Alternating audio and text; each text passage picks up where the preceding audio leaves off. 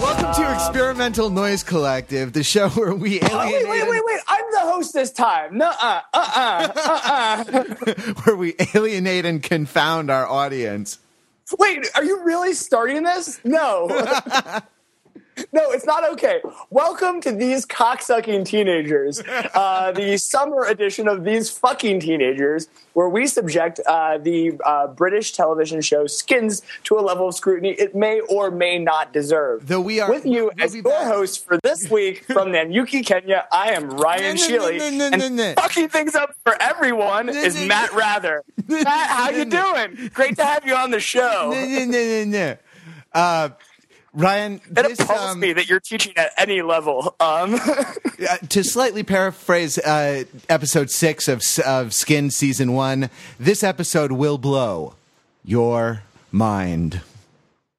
Spoiler alert: there's a blowjob, Um, big gay blowjob. We will be back. Don't unsubscribe from the feed if you hate skins. So actually, we're kind of getting into skins because we'll be back with um, we'll be back with Gossip Girl and Glee when they uh, when they return in uh, in the fall. And I think we can say, Ryan, can we say what we spent last night doing, you and me? Um, blow, blowing each other while our girlfriends watch. Like, That's that's that's what we spend the podcast doing. That's how we record. more or less. Right, that's interesting. We'll get there again in this in this Maxxie and, and Anwar episode. No, we we spent um we spent last night or this morning for me uh, writing up our application for um, a panel at uh, at New York Comic Con, which is happening in October, um, and uh, we, uh, we we we did a uh, proposed a panel that is a live version of what we do now, um, tailored to a Comic Con audience and teaching, sort of um, selling the premise uh, of the, the sort of importance and interestingness and relevance of teen soap operas to a broader audience, but in, in this case specifically to the Comic Con audience. Right. The idea Um, the idea is that that we are kind of making the case that a lot of the a lot of the tropes and a lot of the dynamics of superhero fiction are recapitulated in teen soap opera. Um, don't tell the people at Comic Con, but it's because those are the tropes and dynamics of of most narrative. You know, of most sort of heroic narrative. Uh, that is to say, a concern with an ideal social order and and what it takes to maintain it, um, the acquisition and the maintenance of power, um, uh, questions about identity, uh, you know, the, the, the normal stuff, the normal kind of coming of age stuff. I, I guess it, it makes sense actually. That, when you put it like that, it's the, it makes sense that actually, in some sense, a lot of superhero stories. I mean, especially like the origin stories. You know, the Batman Begins, the first Spider-Man movie.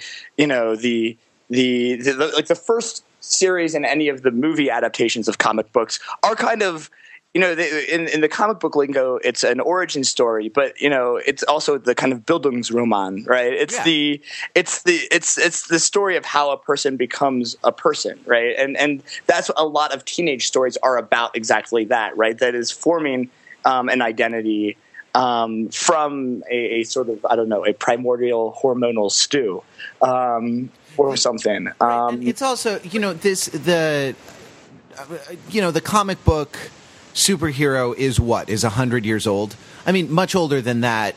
There are there are prototypes in literature uh, that are that are much older than that, but the um, you know,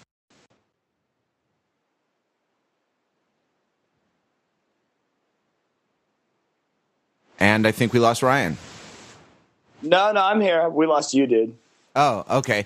Uh, I said uh, I said that it's about hundred years old. The twenties is when we saw the first um, comic book superheroes, right? And and it's kind of the same in this this idea. Sorry, I'm rambling, but what I'm proposing is that that the idea of the teenager and the idea of the comic book superhero are about as old as one another. That is to say, they are products of industrialization. Yeah. No, I think that's exactly. I, I think that's exactly right. Um, and you know, do you know what else is um, a product of industrialization? I wanted, I wanted, wait, I wanted to make the case. Uh, oh, Chris, it was Chris on the comments for episode 22 who pointed out that uh, Turner Classic Movies is doing the uh, the teen movie marathon all of all of July, and that you know you have like uh, '50s movies that are concerned with like moral panic and like Reefer Madness and you know th- a Rebel Without a Cause, things like this. Although Reefer Madness is earlier even than than the '50s, right? Okay, Reefer Madness yeah. is early early sound, but yeah, those are the yeah those those pot smoking swing dancing teenagers exactly or right. something. yeah these these yeah these uh, these reefer smoking teenagers right? Um, then 60s and counterculture uh, and sort of kicks. And there are two i mean there are like there's sort of two strains to that. One is the hippies and the other is the the beach boys. You know what i mean? Yeah. then uh, you know then the 80s and something like risky business um, which is really about or even i'd say a movie like wall street is the, with the charlie sheen character right is really about it's about greed and it's about economic expansion and it's about decadence and then there's uh, the Well, 90s and I feel like, in, in just as a side in literature, I feel like the the the work of Bre- Bret Easton Ellis is the kind of analog of of '80s teenagerdom, right? Sure. And you and you have, um, you know, both. Um, what is it? Is it less than zero? Is was his Yeah. was his sort of coming out party? That is. I mean, actually, we should do a literary edition of these fucking teenagers because less than zero is um, is great for that. Um, Yeah. And right in our wheelhouse. And then that kind of carries through to American Psycho, which is also an analog, I think, to what you were describing in, Well, in what Wall Street. American Psycho is what happens when when the kids in uh, when my Los Angeles when my high school classmates from growing up in Los Angeles when they stop being artists and become and, and become investment bankers. Yeah, exactly. Which is actually where we, we've we've completed that transition from from uh, uh, for most of us, as you can see from my career in investment banking. I guess there's also there's a counter in your career in like killing people while listening to Huey Lewis. Um, the uh, uh, the power of love is a is a curious thing. Um, there's also a counter movement, which is the John Hughes, right? Uh, which is the John Hughes movement, which is not about decadence, but which is about kind of plain spoken, uh, you know, Midwestern teenagers, right? right. And then, uh, and then Right. '90s, '90s, and um, uh, Richard Linklater and Reality Bites, and kind of slacker culture, and into, um, you know, into kind of millennial. Well, I don't know, de- sort of millennial decadence, or kind of the, the, the baroque stage that we're sort of in with with Gossip Girl. Um, I, and I think there have been parallels. But I think it's interesting. I think I, in superhero. I think you're almost going off. I think And I that think just as, as thing is a, that, I mean, it's uh, interesting. no, no, no. Ada, ada, ada, ada. No, I was going to say that though. I think that something that happens by the '90s is that you have more. Like, it's interesting that you know. I mean, the the narrative that you crafted of the sort of history of teen media, it, you know, up to the '80s is primarily um, is is primarily film is, is primarily move, movies uh, feature, feature films um, i think that and I don't know. We, we, haven't actually talked too much about the sort of the history of um, of, of of teen soap operas, but I think this. I mean, it, like the '90s are the beginning of a golden age of televised uh, teen fiction. Yep. Um, and I think that 90210 is still one of the the first movers in this realm. Um, there, you know, you could probably put a few things earlier, but in terms of the archetype of teen soap opera. Um, Yep. I think I think it's there, and then you have there's a a variety of other followers, and you have arcs that you know through to the late '90s. You have your your Dawson's Creek, Right. um, you have your OC, Felicity. right, uh, and and that's where you get your your, your the Gossip Girl. Um, and in film right now, I feel like in film, I mean, I, I say the bigger force is the I mean, the, my the in my mind, the two big juggernauts in feature length, like teen-ish entertainment or entertainment that features teenagers, are actually marketed towards more a younger audience, and I think that it's High School Musical franchise and the Twilight franchise. Oh, I was going to say Harry Um, Potter. I was going to say Harry Potter and Twilight. Yeah, and Harry Potter as well. I think Harry Potter as well, but those three, um, where Yeah, you actually have teenagers, And part but of it's, that- it's you know, the audience that- is younger than teenagers. Part Sorry. of that is like no 17 year olds actually read 17 magazine. You know what I mean? 14 year olds read 17 magazine. You know, 14 year olds and 45 year olds. yeah, with with their windowless van and uh, um, stranger danger. No, uh, that is to say, there's something right. It's not. Uh, it's being presented as as sort of aspirational, right? Um, and these. Uh, you know, and these these fucking teenagers are, are sort of role models in a way. I feel that that way about Gossip Girl, right? That there's that there's a uh, there's a kind of uh, it's sort of Janus faced, right? It's looking at viewers who are much younger than the characters on the show. Well, maybe not much younger because there's there's sort of a floor, but and it's it's looking at at viewers who are older. Um, but uh, uh, you know, you know, it, it's funny. Who who is the audience for these things? Are, are are teenagers themselves the audience? I mean, with a show like Glee, everyone is the audience.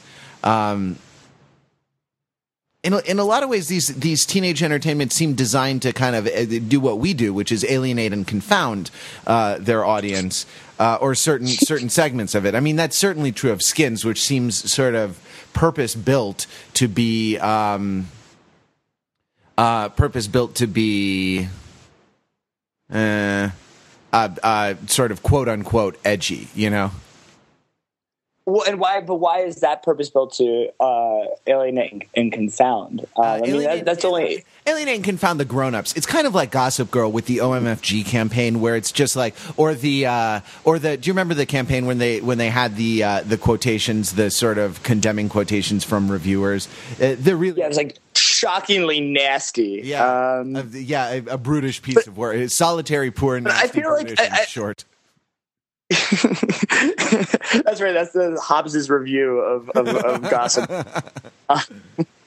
um, but but that that's more of also well, right. That's I think what that's doing is it's it's staking out a claim for legitimacy based on the fact that your parents just won't get this. Yeah. Right. Um, Which is- your parents just won't thing. get this, but you're like, but you're you're you're 28 like your 28 year old cousin will get it better than you do. Uh, Well, sort of. I mean, because those writers, the, the writers on Gossip Girl, anyway, are really smart. But the the um, yeah, exactly. I mean, and that's like uh, I guess in that in that way, that's a marker of authenticity, right? That's a that's a play for um, for authenticity because the the explicit theme of a lot of these kind of teenage.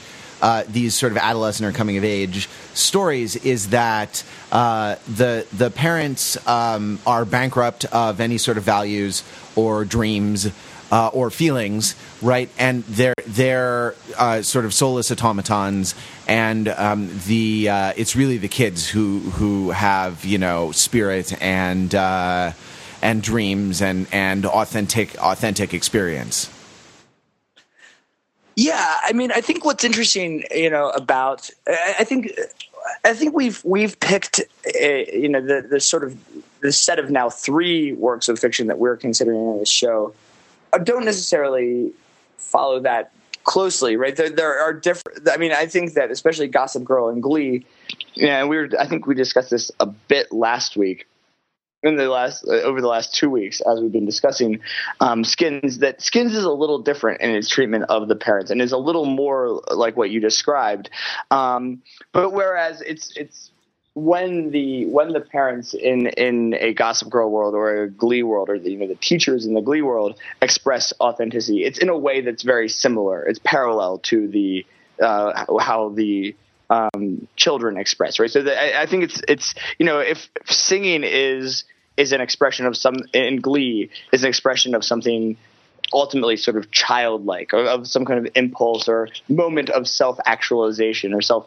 realization, right? That that it's the adults who who sing are those who are are, are tapping into that and are, are you know you, the the pre, the principal hasn't yet sung. Right. Well, Sue, Uh, know, Will's Sue has, Sue has, uh, has yeah, Sue, Sue has sung. And I mean, it's funny. Sue has sung, and I think that that fits with the arc of right. She didn't start singing until like I think that Sue singing is is uh, happened around the same time as Sue becoming more of a sympathetic character, Yeah. right, and less of a of a of a, of a less of a uh, catchphrase spouting two dimensional monster, right? Yeah, But right, exactly, and it's. I mean, it's interesting that Will is right. He's living in the past when he sings. You know, and, Mm-hmm. Exactly. And part of the singing for him is sort of pathetic, right? That that he Yeah. he kind of can't move beyond it. But these, Yeah. you know, there it. Uh, honestly, you don't see a lot of. Um, you don't see a ton of entertainment that's about how you make an adult life. You know, like how, uh, that's about compromise and and relationships that that sort of last. The kind of middle period of relationships. You know, and uh, the the long, long middle period of relationships. That doesn't make for television because it, or well maybe it would make for television it doesn't make for movies because there's such a dailiness uh, to it there's like a quotidian aspect to it that Yeah. is that is anti-cinematic you know um like uh you know it's it's not a dramatic story you know i wanted to go to one restaurant and my my wife wanted to go to another and so we settled on a third that was not totally satisfactory to either of us but you know decent for both of us um Well, Jules Jules et Jim is kind of like that, right? But it's a threesome.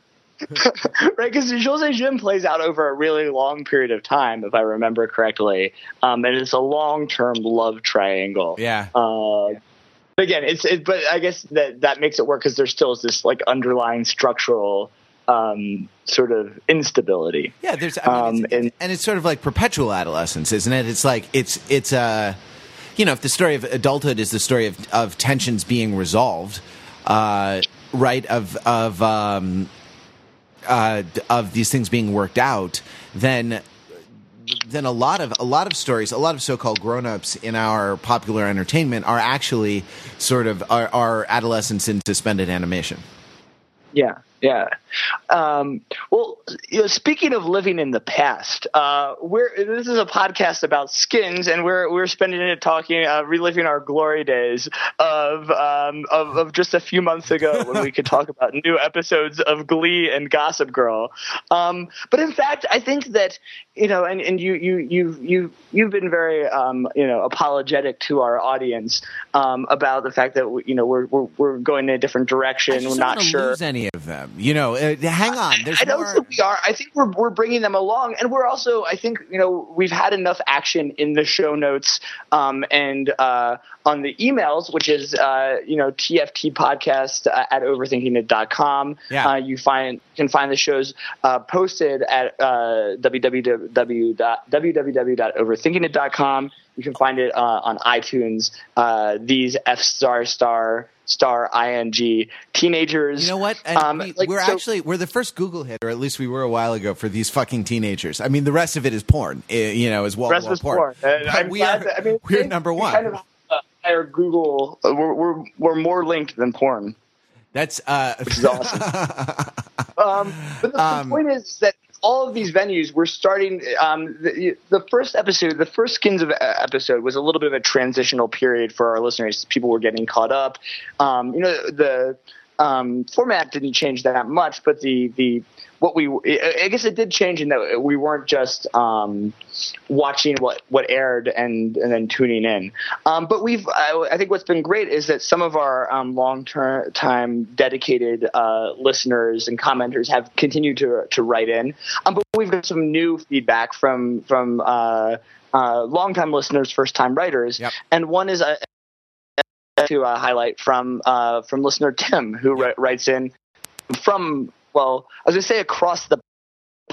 He's on the same side of the pond that I am right now, and across the pond, he's somewhere between um, Matt and myself uh, on uh, in on- the veiny- British in Isles. the- yeah, in the in the veiny Greenwich Mean Time region, in the in the veiny yeah, exactly prime, in, the, prime in, the, in, region. in the metropole, if you will. Um, um, and that way, would you like to to, to either introduce or uh, get into to Tim's email? Yep, let's uh, let's read it from Tim. Uh, he says, "Hey up."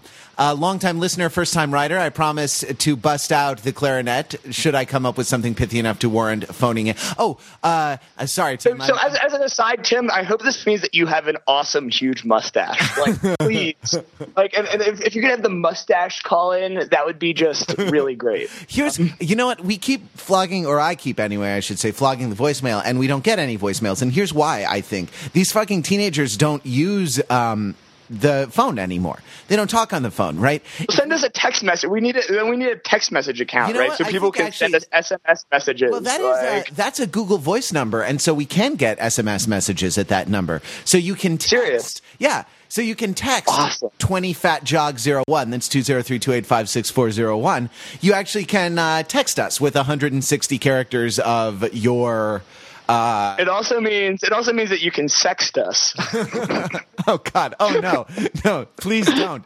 Please don't! Keep us out of jail. No, you can only sext us if you work in like uh, references to either French New Wave cinema or um, or or critical literary theory. Um. Right, absolutely. You can reenact. You can reenact Foucault's you know history of sexuality uh, in the form of MMS messages. I thought you were going to more the direction of like the drawing and quartering parts of uh, Discipline and Punish, but whatever.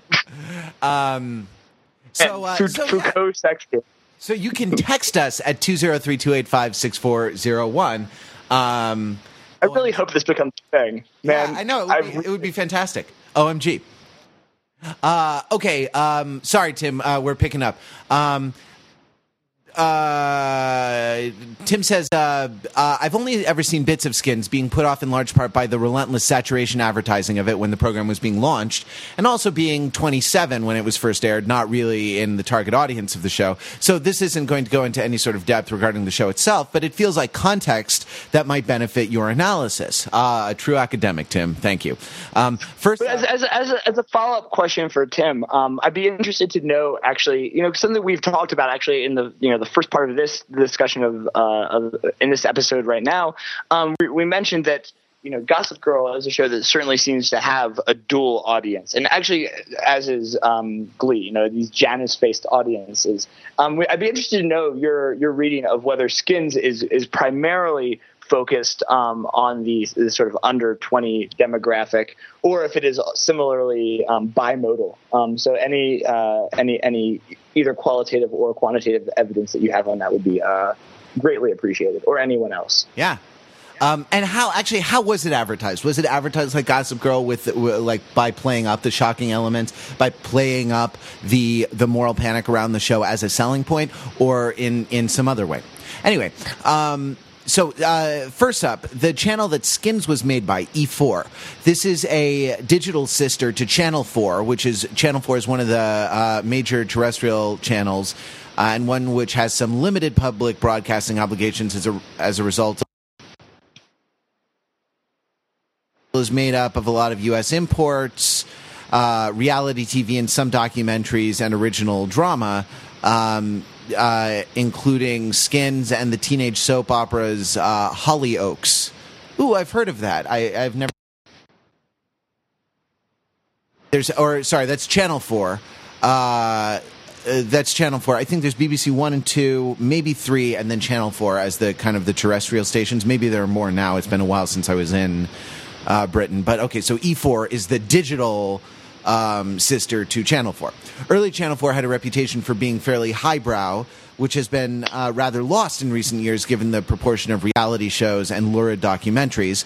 Um, this is now mainly an excuse to quote Stewart Lee and recommend his work generally if OTI is not already familiar with it. Uh, 90s comedian being pretty overthought in itself. Uh, this is um, this is Stewart Lee now. Quote: Channel Four is like a flurry of sewage that comes into your house unbidden, where E4 is like you constructed a sluice to let it in. Now, getting back into skins, the nature of the production uh, is in some part influenced by the public broadcasting obligations. A lot of content was created in a sort of open source kind of way, where there were competitions, open auditions for the creation of idents, logos, artwork, music, to be a writer or actor. Uh, the show uses young writers and unknown actors, often with this being their first commission and just guided by the uh, production team script editors. Um, one of whom was briefly the tremendous Josie Long. Oh, I don't know who that is, uh, which may explain the unevenness at times. Yeah, I mean, I guess it's uneven. I, you know, I got to say, I think the writing on Skins is pretty good. Um, it's been getting better. I mean, I think the, the first couple episodes were uneven. Yeah. Okay. I like. I think we've we've hit an inflection point um, in the season, um, and and our, but we'll get back to that. Continue. Yep. Um, what the show generally purported to be about was giving teenagers, early 20 somethings, the opportunity to portray their real lives on TV. There was a lot of accompanying internet work, fake MySpace profiles for characters, and webisodes, blogs, etc., to supplement the main show. Uh, in respect to a couple of cultural elements that come up in your discussions, uh, safe is not unusual slang, and it was strange hearing it discussed as such. Aha. Well, then we were wrong about that, or I was wrong about that, I should say. Obviously, the that was not very safe. That was Yeah. not very safe of us. no. Um, although obviously the concept of someone being unsure how to use the lingo is still going to work even without it being invented. Use of, uh, use of safe does somewhat regionally identify the show, though, as I think it it originated in Wales or Southwest England. By contrast, the accents don't the accents don't really real uh, regionally identify the show at all. Um, uh, there aren't any like West Midlands accents or, or Bristol or West Country. He says accents in there. Um, I don't think. And Tim, if you do call in, could you put, if you could do a few of these accents and distinguish them from one another, that would be wonderful. Well,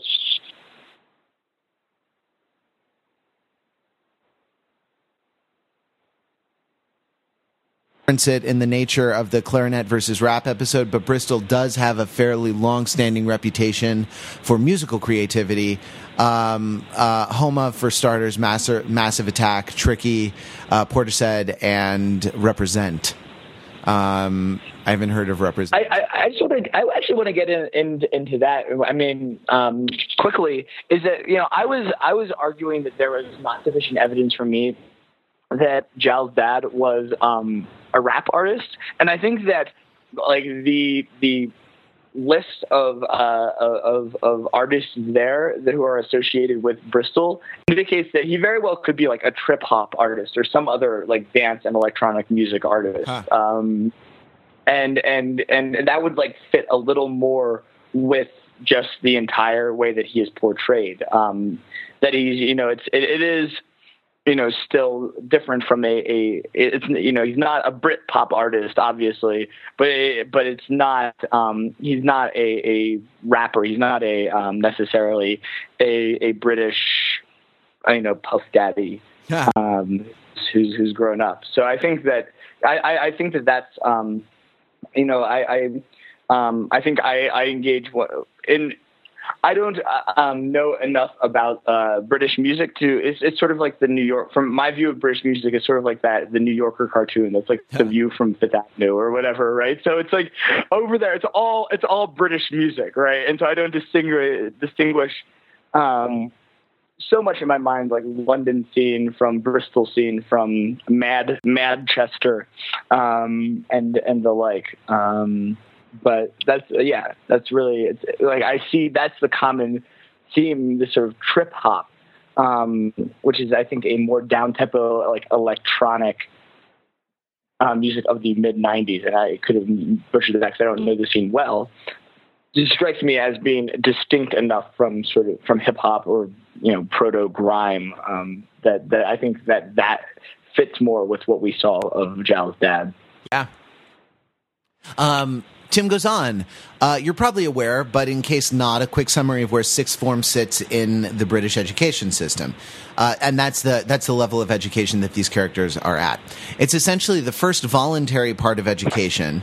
Uh, GCSEs, which I think are I think that stands for like General Comprehensive State Exam or something. I'm I'm probably way off, but it's but that's what it is. It's a General Comprehensive State Exam. Um, are taken at age 15, 16, and at this stage, it's permissible to leave the school for the adult world of work. Uh, the alternative is to enter sixth form, actually now called year 12 and year 13. Um, uh, either attached to a school or in an independent college for another two years doing A levels, essentially specializing in three to six subjects, or alternatively, a uh, GNVQ or other vocational qualification. So that, okay, so you, you graduate from volunteer, from, uh, from compulsory education at 16 ish. Uh, and you can elect either to do some vocational course or uh, what our characters are doing, uh, which is sixth form, uh, that leads to specialization in three to six subjects uh, called A levels, uh, uh, perhaps roughly equivalent to AP tests in high school, if those were a special year that you did that you did by yourself. Um, a level results are then usually the metric by which students are judged for admission into university for bachelor or higher level courses. Um, uh, that okay, so that when when they say college in Britain, they mean something. Uh, different than what we mean by college in America. Uh, by college in America, we mean bachelor's level education, right? Mm-hmm. Okay. Uh, oh, and Tim says, finally, I'd also like to recommend Charlie Brooker's uh, screen burn column regarding his changing views of skins. Spoilers for the end of series one within. Uh, and again, I'd recommend his work in both print and on TV. Search for Screen Screen Wipe on YouTube. Uh, what came out was longer than Rambler than I was expecting, but some of it may be of interest. Regards, Tim. Thanks very much, Tim. Um, I just, I, I actually have another question, Matt. You may be able to answer this, and if not, if we can't answer this between our own knowledge and uh, on the spot Wik, uh, Wikipedia searching, um, then Tim calling again. Um, but there, I think there's also another distinction um, that I was just thinking through as you were reading that description, Matt, is that I feel like what's what are called what's called a public school in uh, in in in England in the UK is what we call a private school in the US. That is, is that correct? correct? Yeah. And that so it's and then, so but, the distinction is between state schools and public schools, whereas for us we okay. call them public schools and, and, and private schools. But yeah, in England, uh, public school is the opposite of what we mean by a public school. And so, and and and that distinction, right? So that the the the main characters, the main the main gang in um, Skins are are state school students, right? And the other the the posh kids go to a, a public school. Is that correct? Uh, Yes, I think so. Right, and that that the posh kids are marked as having. Um, someone wrote this. Didn't someone wrote this in in the show notes? Or uh, that they are marked as having um, excess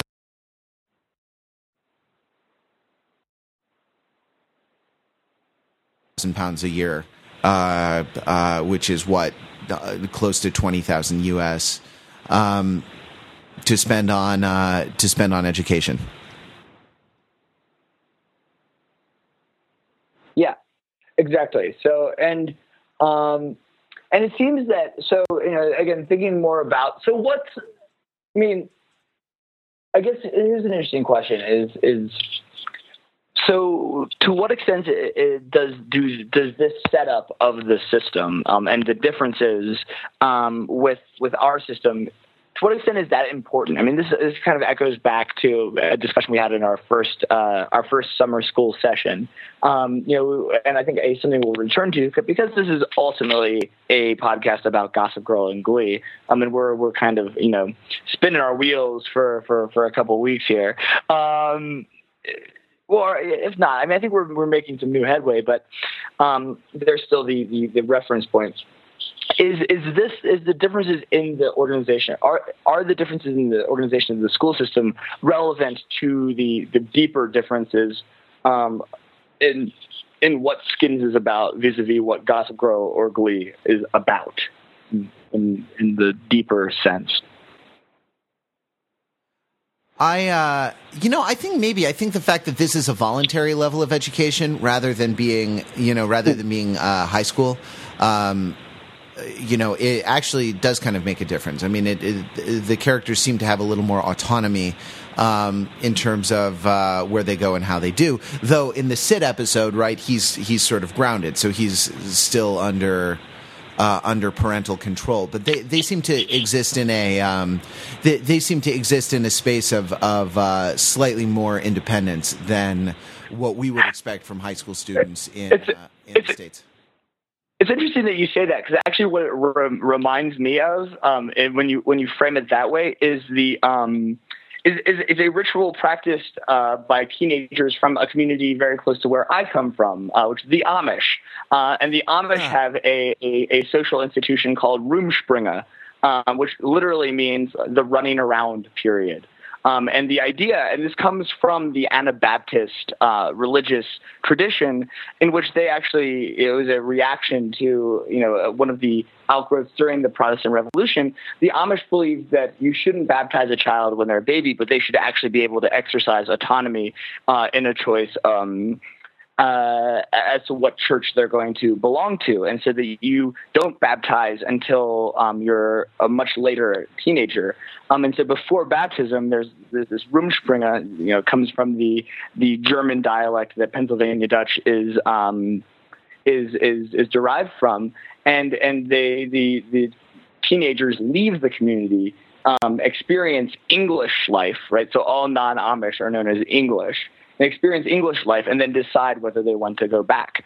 Um, and there's a great documentary called Devil's Playground um, that depicts uh, the Rumspringa in. Uh, there's a few uh, from uh, from Lancaster County, which is where where I'm from, um, and then a few in Indiana.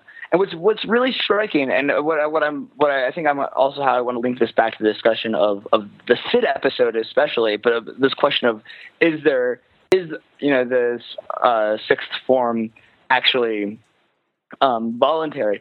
Is is what you see? Um, the, the what you end up seeing is the, although these Amish kids get to go into the, the modern world, into the English world, you know they they have about a six, you know, they're they're 16 year olds with a sixth grade education. Um, you know, they don't have any skills. They, their idea of the modern world is like sitting in a trailer, um, selling crystal meth and playing PlayStation.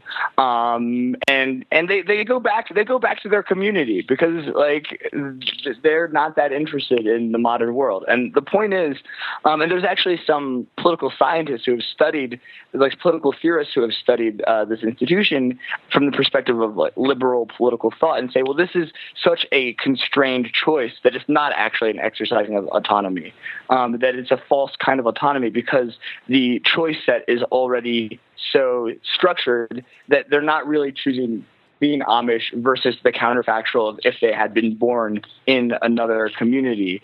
Um, they're they're they're being show they they have a very constrained choice set with respect to the outside world, and thus very constrained uh, autonomy. Yeah, that's. I mean, false autonomy. Hey, that's a that's a really sort of interesting. That's a really interesting uh, uh, lens through which to understand a lot of teen, um, uh, a lot of teen. And I think actually, I think I think, and I think skins especially. I think that I think that it's really. I mean, you really see it um, in the Sid episode, right? That there's a lot of both. I think there's both false autonomy and then false removal of autonomy, right? So the real constraints on autonomy for Sid come from these bigger structural invisible forces rather than from being grounded, right? So in, in fact, his autonomy is more constrained by Tony than it is by his parents. Yeah, that's. I mean, that's that's interesting. I mean, there are. In fact, uh, Sid is kind of, of presented as sort of a you know pathetic sad sack because pretty much anyone can constrain his autonomy. You know, the girl gang, right? Can can Yeah. uh, constrain his autonomy. The school system and that that fantastic uh, terrible teacher can constrain his autonomy. Dad can briefly uh, constrain his autonomy, um, or at least purport to constrain his autonomy. Uh, Right, and and he's he really has no. Um, he he really has a very small uh, space within which to move. He can't even jerk off in peace. You know. Right, right, right, right. That is, Um, that is to oh, say, that is to say the At the ultimate beginning- kind of expression of self, right? Like self pleasuring, the sex act that requires Right. no other people. Uh, even that is denied to him by Tony, who comes in, sees it, and says, "You know, I'm going to come in again, and we'll have none of this nonsense. This, you know, this time." Right, I mean, it's, it's very interesting that he's like this this waif amidst all kinds of forces, and they're not all all these forces aren't in concert, right? That he's being pushed in every different way. I mean, so I guess that's the question of. But I feel like what's interesting about Sid is that they I think that the way that the show is moving is that so like the first half of the Sid episode is trying to show the extreme um, the extreme constraint, the extreme sort of reduction of autonomy, and then is trying to carve out both in the end of the episode and then the way that that projects. I think where it's going to project through the end of the series of what is the possibility for agency, um, even in this extreme kind of constraint. Um, and I don't know. I think that you know maybe I'm just overthinking it, but I think what's really interesting about there's a really interesting choice of music um, in the very, very first, um, like the montage in the actually like the previously on Skins montage for this episode. Um, the backing music is a song called "Standing in the Way of Control" um, by Amer- an American band uh, called The Gossip. Um, and I just I, I think that um, I, I, think it's coincidental that the Sid episode is introduced by a um, a song called about about control and about uh, sort of sexual autonomy and individuality um, and, and, and, and, and that conflict, right? And so I think that um, I think that sets that, for my my mind, um, when I was rewatching, um, uh, set the co- cognitive agenda for how to sort of how to view Sid um, and his his both constrained autonomy um, and and the the, the real versus um, purported uh, constraints on his autonomy. And this is, I mean, this is interesting. Uh, he's interesting as a contrast with Tony, right? Who seems to be his, the he seems to be a foil for Tony, um, right? Where Tony yeah. is the one who. Uh, oh, Tony is the one who can um, you know, go go where he likes. Pretty much, all the uh, adults are sycophantic towards him. He has his choice of of sexual partners of of both sexes. We discover. Um, he, he, right, um, he's uh, he's reading Nietzsche in this episode. Uh, yeah, and, and, I think in the Maxine Anwar episode as well. But uh, you know, so um, he's got uh, he he's got that going on, right? But what's interesting is that uh, you start to feel that like it's actually I don't know. I think this is partially just is in the writing that that that um, Sid is is portrayed, although he's the sad sack, is is you know his life is seems to be the more meaningful one, right? So that so that Tony lives this kind of charmed life that's kind of meaningless and devoid of, of connection.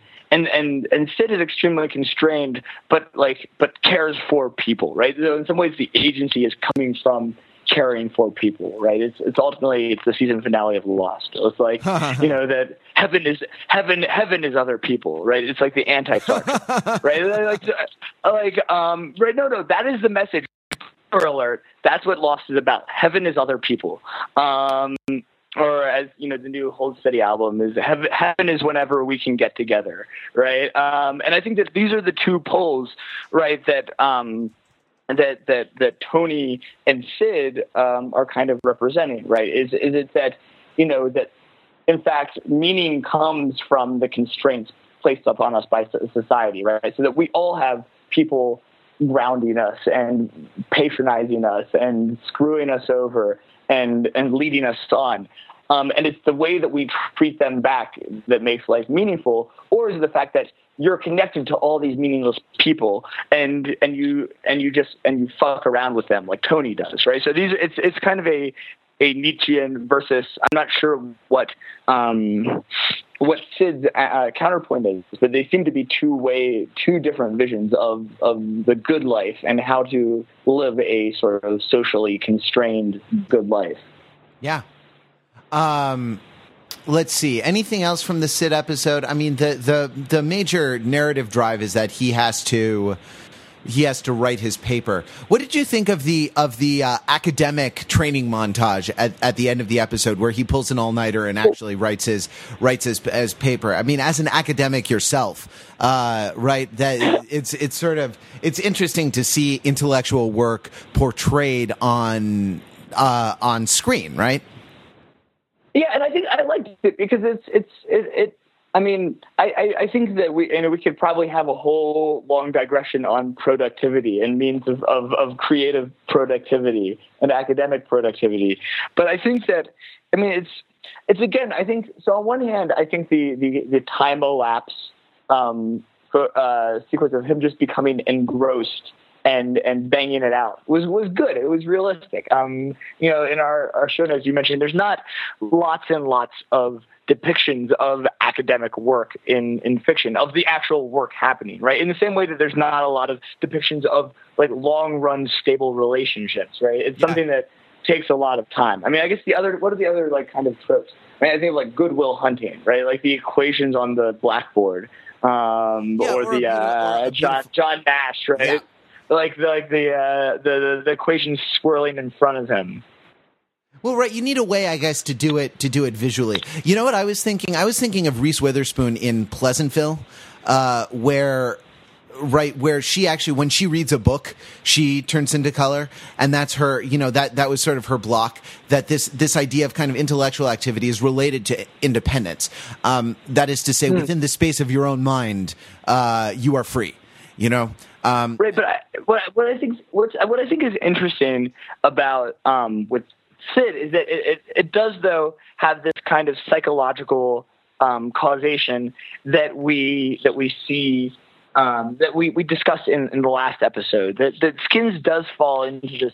well this thing happened in this person's life and now it's making them do this right so like you know sid got kind of like you know fucked over and so is now going to sit and bang out this paper because he can do it right he he he like yelled at his father for being like a, a, a sad sack uh, piece of shit, and and that and you know all these stuff happens, um, and and gives him the agent you know the ability to sort of assert his agency, and I feel like that's not where the interesting stuff is happening. I mean, I liked I liked the I liked the depiction, right? So the actual I like the dependent variable. I don't like the independent variable. Um, yeah. That is, I like. I think I think the outcome is well measured, but I I, I, I think the depiction, uh, the story of how how we got there and how Sid got there is not satisfying to me. Yeah. Um, so as as a piece of descriptive inference is good, but as a piece of causal inference, it is weak. Uh, let's move on to the total education episode, the total gay panic episode. Well, and and, and actually, though, uh, let's let's transition. This is how I'd like to transition. Um, well, I hey, think you're that, the you're the host. Exactly, and so um, and so my wish is my command. Um, is that so? I, what's interesting, a link between these two episodes, and this is a it's, it's, a nice kind of continuity, and we can talk about whether this is meaningful, and I think it might be.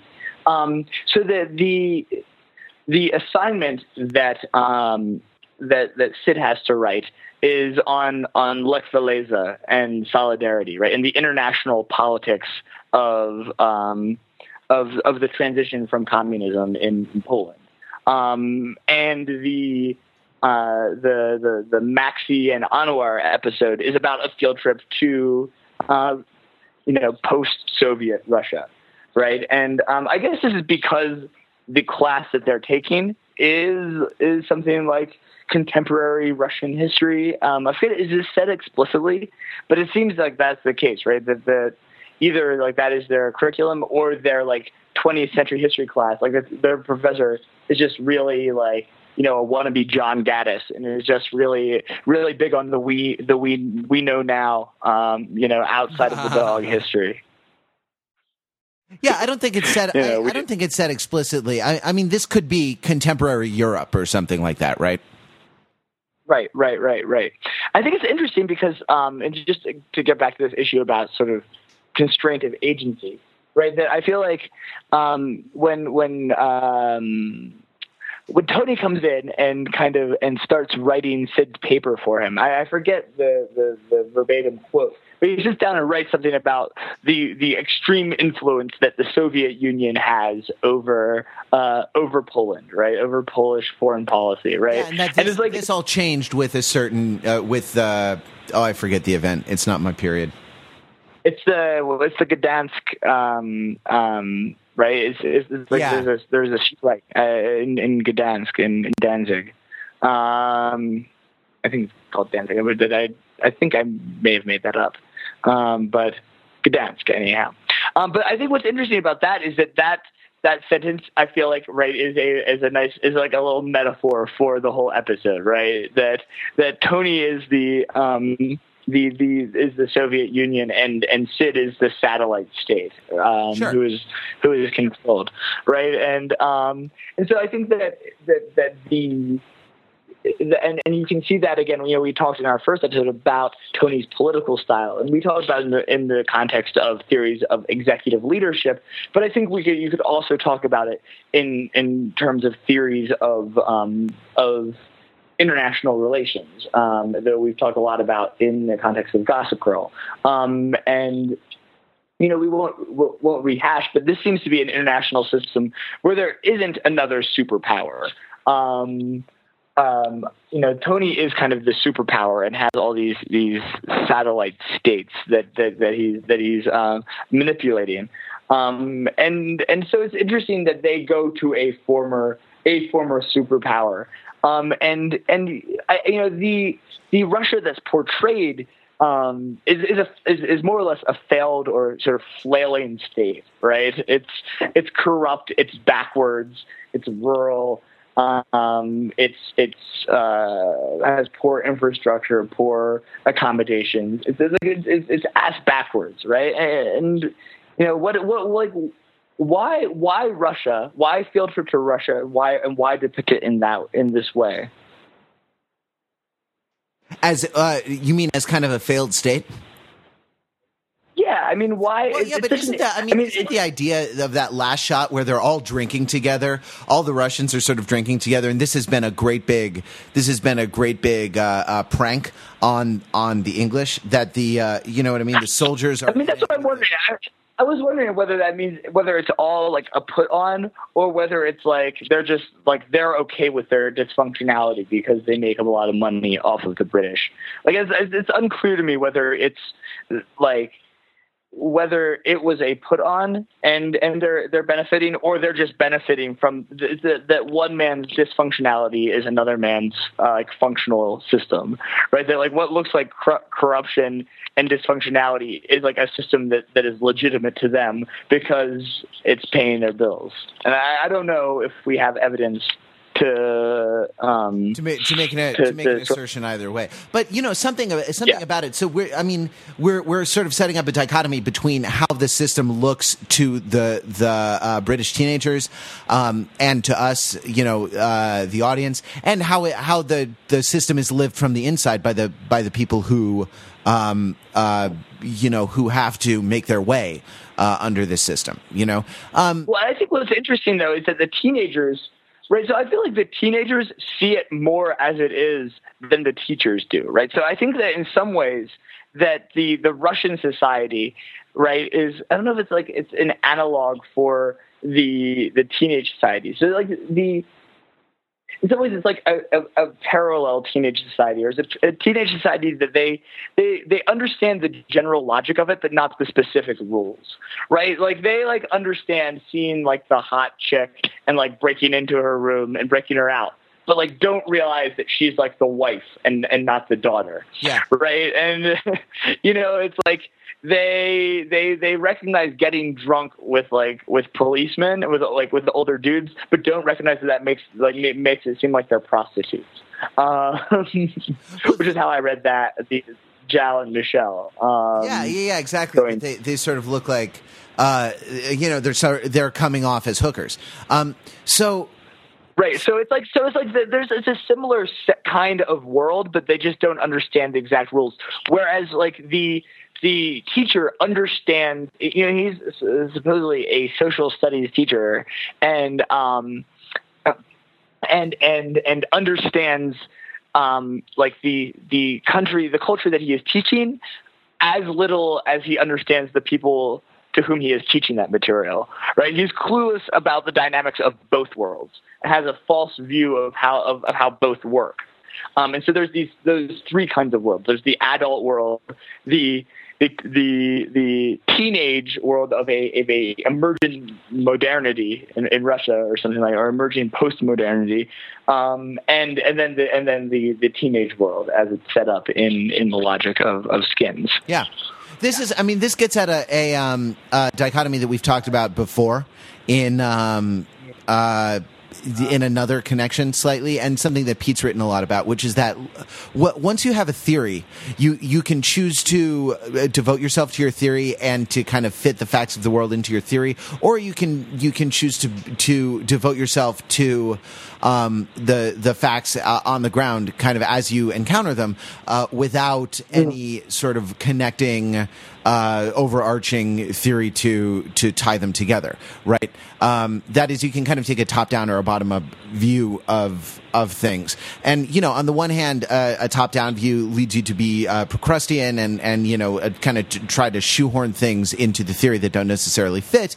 Um, on the other hand, with totally a bottom up view, you have no principles. You you, you know, you have no. Um, uh, uh, values or or anything like that, and you're you're just sort of totally uh, totally opportunistic. And the um, you, you know th- this is a I I would submit that this for Russia, which is translated, uh, which is kind of transitioning. At least in in the show, it's being represented as transitioning from a uh, uh, a, a, a, governance model that is totally determined by a theory, or at least purports to be determined Yeah. by a theory, to to one Yeah. that is, is that is sort of slightly more opportunistic, and that is kind of emerging, you know, uh, emerging into into capitalism. Though though a capitalism without a lot of the institutions of democratic society Right, that, right, that we take right. to be um, that we take to be essential to capitalism, like or Uh, or the social institutions that are essential to capitalism. Right. The the sort of the, the sets of norms and social structures that that underpin the functioning of, of autonomous individual transactions. Right. Yeah, the idea. I mean, Um, the idea of. Uh, I mean, the Enlightenment. You know, the kind of the legacy of the Enlightenment in. Um, uh, in American culture and in, in sort of Western European, in liberal democracies generally. Well, sure, and the idea of of you know property rights, indivi- in, inalienable individual rights, like, including property rights and a right to certain forms, access of, of, of justice, of impartial justice, as being sort of central to a political and social order. Right. Yeah, I think that's right. the idea of the idea uh, you know i was thinking about this uh, in the connection of of being being tourists in uh, not only in a sort of former extremely authoritarian state and still kind of an authoritarian state but also just being tourists generally right you, you don't have uh, rights necessarily, or or your rights are circumscribed um, uh, pretty uh, pretty narrowly, right? Um, that is to say, this is not your country where you have recourse to things like courts or to. Um, uh, uh, you know, to to the freedoms that that we expect, to the quote unquote rights um, that we expect to be able to enforce against uh, others or against the state when they're when they're infringed upon. And you know, um, bribery, you know, you think that, that corruption in a political system is, kind of seems to undermine the uh, the social inst- institutions necessary for uh, democracy to flourish. But in, in another connection, it's sort of it's what you would expect. Uh, I mean, why not fleece the tourists? You know, they're not citizens.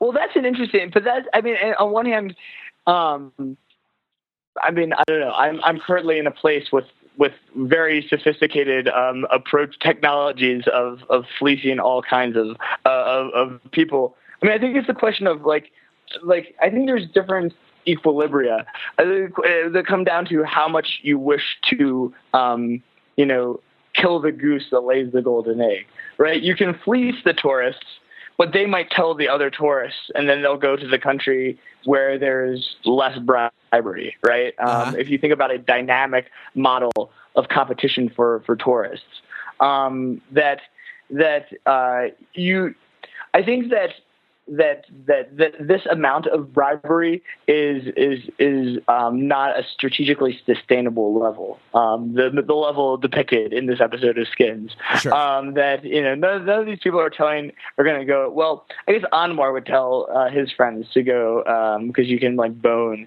um, a teenager. Um, yeah, absolutely. uh, Yeah, absolutely. The child brides are are delicious in Russia. the, the uh, yeah, delicious and speaking um, an interesting Valley Girl kind of um, form of English, which I think um, you know maybe we should get to briefly. Um, but um, yeah, that I lost the train of thought thinking about the child bride. Sorry. yeah, do don't don't what- don't uh, don't clear- take bribes. Is it clear what um is it clear what television show she was watching? Um, Yeah, no, it's I not don't know. It could it could be like Baywatch or it could be like Clueless or something, you know, or it could be like Yeah. uh, uh or really any of the shows we cover. I mean, I, I think that the the Russian child bride, uh, what's her name, Anka. I think that Anka Mm-hmm. is a um, is a devotee of uh, of the These Fucking Teenagers podcast. in in in in media and practice yeah definitely um yeah no exactly it's uh and, and I think it's interesting though it's it's it's one of the few ways I mean you don't actually see a lot of America or American pop culture coming into the show um really and and and it was it's interesting just I don't know. It's, it's it's interesting with respect to the dynamics of the of the Cold War that this you know just this this kind of Americanized accent is a a um just a reminder that there is this other out there, right? The other for Russia is still America, right? And so and so these Brits in in in Russia is is they're they're interesting, right? They're you know um they they're it's just this player of like it's two former superpowers um mingling right? And and and the way of dealing with america being out there is is in this kind of um mocking mocking sort of way Yeah, or in Um, this, in this, was- in yeah. this caricature of what it you know yeah what caricature yeah of what, definitely of what America purports to be about. It's funny because there are, there's a lot of cautionary tales, uh, right? That I, I think the model of Russia is kind of a cautionary tale for Tony. Um, you know, and I, I, yeah. I, I think that this is gonna. I mean, uh, you know, I, I have a feeling having read the, uh, uh, having read the Wikipedia page that this is going to. Um, uh, this is going to bear fruit uh, in the you know the final three episodes of this uh, of this series. Oh, some, was- some berlin walls are coming down Yeah. let's say that yeah, exactly. I, I was. Oh, uh, I wanted to say let's do three episodes for next time because it's. Uh, Great. there- We'll, we'll push it. We'll push it through to the. Uh, we'll, we'll take it to the bridge. yeah, if you will. exactly. Um, can you hit it and quit? Can you hit it and quit? Can you hit it and quit? Hit me. Ba, ba, ba, ba. Um, the uh, Yeah, I think Sex Machine is a great uh, title for this episode. Actually, yeah.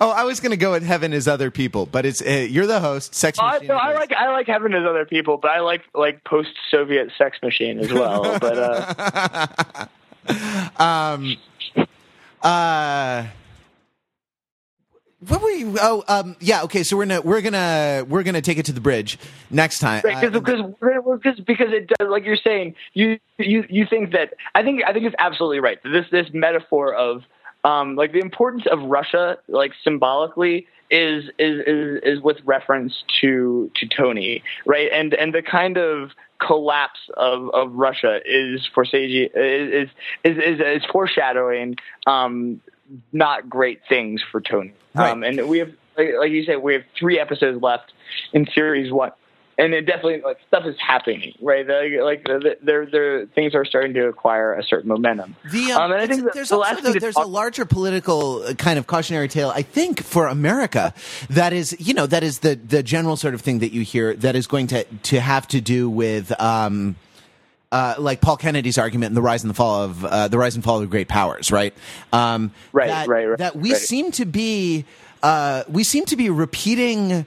We seem to be in kind of a very late stage uh, uh, of empire, right? Um, now, I I think the thing that I mean, I, I, you know, I think the the problem with that argument is that that kind of argument assumes that nation states are the kind of the the primary, the most important actors um, uh, on the global stage, and I think it's actually Right, it's still it's because it's still it's a realist argument, right? It's you know, again we've talked a little, we've done a, a bit of IR theory in this show, and it's it's it's it's it, it assumes that the main um, the main form of system change um, is is in the number and relative power of units, right? So that that a, a realist political system changes just when they get one one power one country gets more or less power and the number of great powers shifts so whether you have a unit you know a unipolar versus bipolar versus multipolar international system um, and a alternative view of system change is articulated by um, a political scientist named John Ruggie, um, who argues that in fact, you know, what realist theory misses is that you can actually have um, fundamental changes in the nature of the units themselves, right? So that in a increasingly transnational world, um, uh, transactions, communication happens across borders, across cultures, and so that um, the, the, the, the, primary units are not defor- defined necessarily by spatially impermeable boundary, boundaries, but by, by something else, right? Right. Well, there's, uh, right, and, in, and I think right in an increasingly transnational world is exactly it. And we've talked about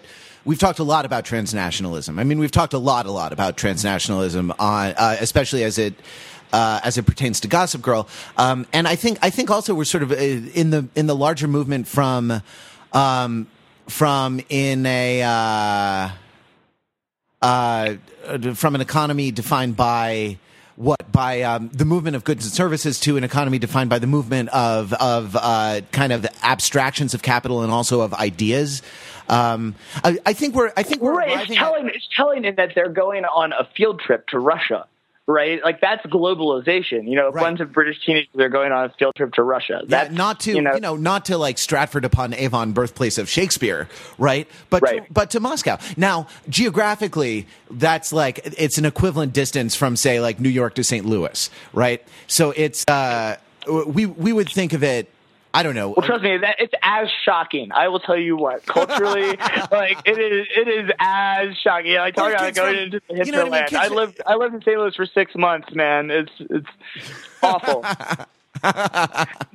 St. Louis is no Nanyuki. I'll tell you what. Um, Nanyuki, Kenya. But I think that, like, um, I mean, contra the the what the realist, and I'm I'm way out of my depth here because uh, I pre- I play pretend for a living. But contra the, um, but you know, I'm a liber- liberally educated, independent. Uh, you know, you, you, talk to me once a week. That's like, I mean, it's, it's like know, having it's like having at least a master's degree in, in that privilege. Um. uh, the wait, what did you see? Uh, others pay handsomely for that privilege. That's correct. yeah, what is a uh, what is tu- what is tuition at your your vocational school cost? It's not cheap. but um, uh, I, I think we're kind of. Uh, it's funny that you talk about like there are there are a number of equilibria that can kind of uh, that can kind of emerge endogenously um, that that sort of take into account uh, uh, political structures, um, uh, sort of lower level norms, and things like this, and that just in the lived experience, we kind of arrive at a we arrive at an equilibrium. And you're talking about Kenya and and bribery, where there you know there are laws, and the laws are observed under certain circumstances, and there's corruption, and the corruption is kind of institutionalized, and so the corruption is um, the corruption is kind of observed in a in a scrupulous way under certain circumstances. I mean, I think that that this is more likely to be the model of what happens internationally um, where where a kind of equilibrium emerges uh, that is you know that is let's say like a post superpower uh, equilibrium that has to do with um, uh, oh what? That has to do with uh, access to information that has to do with um, uh, you know, uh, globalization and kind of the transnational flow of capital that has to do with the black market and the black market flow of goods like uh, drugs and human trafficking and um, sort of other black market goods uh, that that we're gonna that you know the, this is more likely to be the mechanism by which a, uh, some sort of equilibrium arrives uh, in the postmodern world. I don't know. Well, I think, think there's one there's one more uh, piece of that that I'd like to throw out there, and it, it relates also directly to this episode, and that's multiculturalism, right? And and because this is an episode also about about Anwar, um, right? You know, who is a, a, a, a British South Asian Muslim, right? And I think it's like a really it's a cool that they include this this character because it's a really important part of um, of contemporary British uh, British culture. Um, and and it's cool. As a side note, I didn't realize this until I was um, reading reading Wikipedia. Um, but that uh, I guess I, you know the actor who plays Anwar has probably had the most post skin success Yeah. of any of the skins actors, right? The Dev Patel of of Slumdog um, of Slum Slumdog fame. Right. Yeah. Uh, he's well. All he's he wants lot- to do is bang bang bang bang and take your money. um, uh, he's younger here. You know what I mean? He's he's sort of Yeah. he looks more like a kid uh, in skins. Yeah, exactly. He has his little crustache, right? Um, but no, but it's really interesting, right? So a Well, lot of what's going on. Yeah, I mean, I guess sort of religious religion is a factor that I didn't kind of bring out because we live in sort of a uh, we live in a post religious. Uh, that's not true. Well, we live it. We live in a post-religious elite within American culture. You and I do, I suppose. Yeah, yeah. But um, but, but it's sort of important to American culture, and I think actually, like it, it says something about me and the limitations of my perspective that I actually don't take it into account when I'm when I'm kind of constructing the, the you know the Wrather theory of uh, global political change or you know global social change. But I think what's interesting is is. Uh, yeah, I mean, I guess it is religion, and so you could go in one direction. In one way, you could go in a. Um, so one way you could say that is is going in the Samuel Huntington Clash of Civilizations direction, right? So that like that Samuel Huntington you know, people were struggling at the end of the Cold War, right? The Cold War was this end of history. Um, and, and the question is, what is the next big conflict? What is the next pull, right? So one answer to this was, well, it's, it's a clash of cultures, of religion. Um, and, and, and, uh, Harvard political scientist Samuel Huntington, uh, published a famous piece called The Clash of Civilization that made this argument. And some would say that's been borne out. Um, and, and sometimes, and some people then point within societies, um, within British society uh, and the, the sizable number of um, of Muslims, uh, largely from uh, from Pakistan and from um, from the subcontinent, um, as as a as a within culture uh, incidence of this. And Anwar, right? So I think Anwar is like a different represents a different mode of this, right? Of this, this it, you know, it, it I, he actually represents talked about transnationalism as being syncretic, right? Um, of, of being, of, of giving and taking across cultural boundaries, right? I think that the uh, multiculturalism, you know, religious plurality within a society is that, you know, there's uh, one theme throughout the the the Maxxie and Anwar episode is what to which Anwar is a bad Muslim, right? And what what things he can do, um, uh, and within his within his faith, and which things he can't, um, and and and the extent to which his his his faith is a um, is is a shield for just things that he's uncomfortable with, right? So he's okay with getting drunk and and boning child bride, um, but like not okay with the fact that his friend is gay. Right. Well, this is uh, yeah. I mean, this has to do with the kind of the selective and opportunistic deployment of religion. Uh, you know that that you sort of see all the time. You see it all the time in America. Um, uh, you know, you see it all the time in America with with a certain kind of fundamentalist Christianity, which is fundamentalist, uh, maybe uh, fundamentalist in certain respects, and not at all fundamentalist socially. Um, that is to say, uh, totally jettisons the the uh, radical um, communitarian social message of Jesus. Uh, but uh, right, but there's there's sort of more. This goes to what we were talking about. Like, is you know you have a theory and you have lived experience, and how do you you know how do you recon- reconcile the two? And this seems to be. I mean, even with Sid, actually, right? There's a theory of adolescence, right Because adolescence is is a um, adolescence is a is a social technology, or at least is the the result of a social technology, Yeah. and that like um he um you know those uh, those girly pictures on his wall, you know, are are utterly conventional from a certain point of view, right? Uh, uh, you know, like who who is to say that that is the correct um, that that is the correct sort of thing that he he ought to. Um, uh, you know that he ought to that ought to turn him on. You know, maybe he. Society, society says it. Well, I think society says we probably should wrap up. and, I, and when I say society, I mean I mean society as as a Durkheim and not as an angry teenager. So um, you can email us. I'm I'm uh, I'm staging a small coup here. You can email us at no, TFT wait, no, we're not done. We are not done. I am gonna. Oh, we're, we're, we are far from over. There's one thing I want to say. Um, it's, it's a shout out. It's also uh, I think another um, I think another response, uh, rather than um, kind of parsing out and, and, and uh, assimilating, is is some form of violent resistance. And I just want to shout out. It's, I guess it's only tangentially related, but I want to shout out um, a film that I saw earlier this year called Four Lions um, by British filmmaker uh, Chris Morris that is about um, basically like like the Keystone Cops or Bad News Bears of um, Islamist terrorists in, in the UK, and it's like it's a an amazing um, uh, black comedy. Um, really interesting, really like talking about like the motivations for suicide terror, terrorism and having them be very rooted in this kind of, you know, an attempt to reconcile um, um, multi, multiple cultural uh, identities. It's, it's a it's a really a hilarious movie. If, I don't know if it's out in the states yet. Um, I imagine it will be playing at you know the IFC Center or, or, the equivalent in your major metropolitan area. Um, but if you you know if you're if you're a listener from uh, from from the UK or from Europe, um, check it out if it's still in the theaters. Um, that's that's my plug. It's, and you probably you probably can find it on the waffles.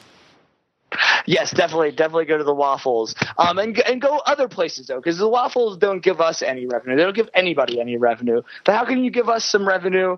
Um, well, you could, um, you know, you can you could go to uh, overthinkingit.com click us on Amazon uh, links. Actually, we've never we've never done a real stump speech for this uh, for this program. This was kind of a listener feedback episode. Um, you know, I'm gonna I'm gonna pass the hat here. Like if you if you like what we do, I mean, I think you've you've at least been showing us you've been paying us with your reading responses. Um, but you know, there's a, there's a there's a PayPal link right on um, right on overthinkingit.com. Just give, give a click. You know, doing two podcasts ups our our server um, bandwidth, and we, yep. we do it because we love it, and and we, we love we love you, even though we abuse you. We, we abuse you because we love you, listeners. only when you only, only when you make us angry. Only when you make us self, self self righteous, and you make us you make us angry when you love us. So you see, yeah, it's exactly. A, it's, it's, we're very conflicted. Um, but but and, and any anything and, like no contribution is too small. I don't know. Can is, there, is it possible to earmark for TFT? You know, um, yeah. There's a there's a little notes field. So if you if you put in a note that it's TFT, but I even would I would flog this even more than than the PayPal link. Um, we've been putting recommended reading and. Uh, recommended reading and you know Amazon links uh, in our show notes. Those are all affiliate links. So it, whatever you buy from Amazon after clicking through one of those links in that in that session, or if you buy one of the things that we refer to, um, w- you don't pay any more, but we get a small kickback a percentage. I think it's like four percent or something. Uh, from That's the- right. Derrida just sends the tri- the check directly to us. Um, and um, I, I, I got to say, I was looking at our. We don't know who buys what up, but we see what was bought because uh, you know uh, because it's accounted for, uh, so that we can see what we're getting a percentage of. Um, someone bought the complete series of The Wire through an affiliate. Yes. Yes, yes, I know. That is, that, it's like victory, uh, victory for us.